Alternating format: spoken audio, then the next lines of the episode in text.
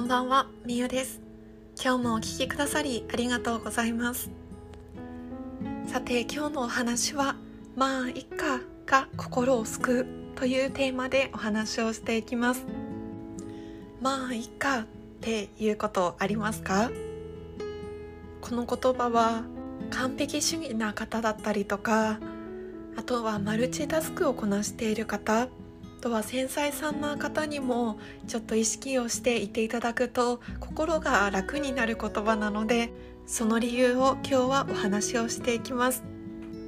私はこの「まあいいか」っていう言葉を積極的にふとした時に「ああそうだそうだまあいいか」っていうようにしているんですけれどもその理由というか言い始めたきっかけがですね大体2年ほど前なんですけれども私はそれまでヨガに一点集中の生活を送っていたんですね。4年間勤め勤めたヨガの会社では本当に毎日ヨガだけに集中してで他の仕事を同時に何かやったりとかはなかったですし仕事としてもプライベートとしても、まあ、割とプライベートの時もヨガの練習をするとかっていう日々だったので本当にヨガ漬けの数年間だったんですね。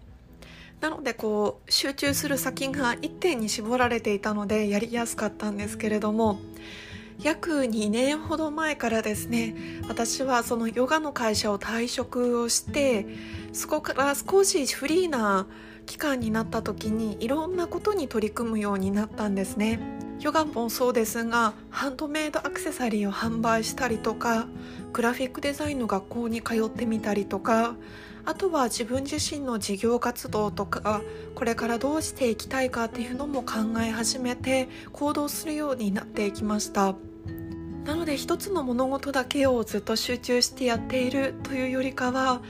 いろんな物事を同時進行してやっていくという生活の仕方に変わったのですごく頭と心と行動が追いつかないみたいな感じの日々もあったんですね。自分自身がやりたいこととやるべきことのバランスがあんまりうまく取れなくってすごく悩んだことがありました。私は性格的にやりたいことは全部やりたいし全部完璧にこなしたいと思ってしまう性格だったんですね。なので本当にやるかやらないかもうやったとしても0か100かの2択でそれが自分自身をすごく苦しめていたかなと思います。そんな時にこの言葉に出会ったんですね。まあいいかって言ってみるといいよって言われたんです。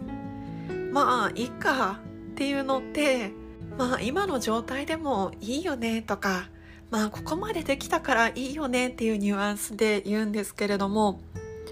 その0か100かになってしまうとやっぱりできなかった自分とか完成度が例えば70%の状態の自分を許せないっていう感じになってしまったんですけれどもでもそんな自分も許せたのがこの「まあいいか」っていう言葉がきっかけでした。たまにはうまくできない自分にも許可を出して「まあいいか」って実際に声を出して言ってみるのがとっても良かったです。そうするとなんだか肩がこう軽くなると言いますか気持ちが前向きになるんですよね。もちろん大事なお仕事においては100%完璧にこなせなければいけないものもあるかもしれないんですけれども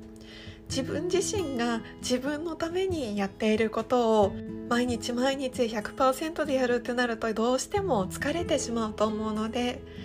完璧ではない自分も愛して許していく方法として私はまあいいかって落ち込んだ時こそ言うようにしています。あなたもぜひ完璧に物事をやりたいなと思っている方ほどまあいいかってそんな自分も許してみませんか？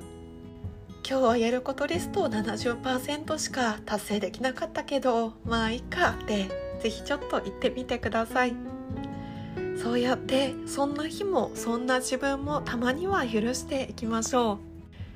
ということで今日は「まあいいか」が心を救うというお話をしてきました。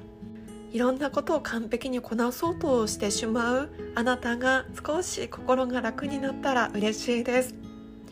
それでは今日もお聴きくださり本当にありがとうございます。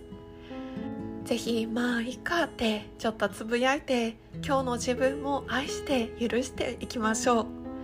それではまた明日。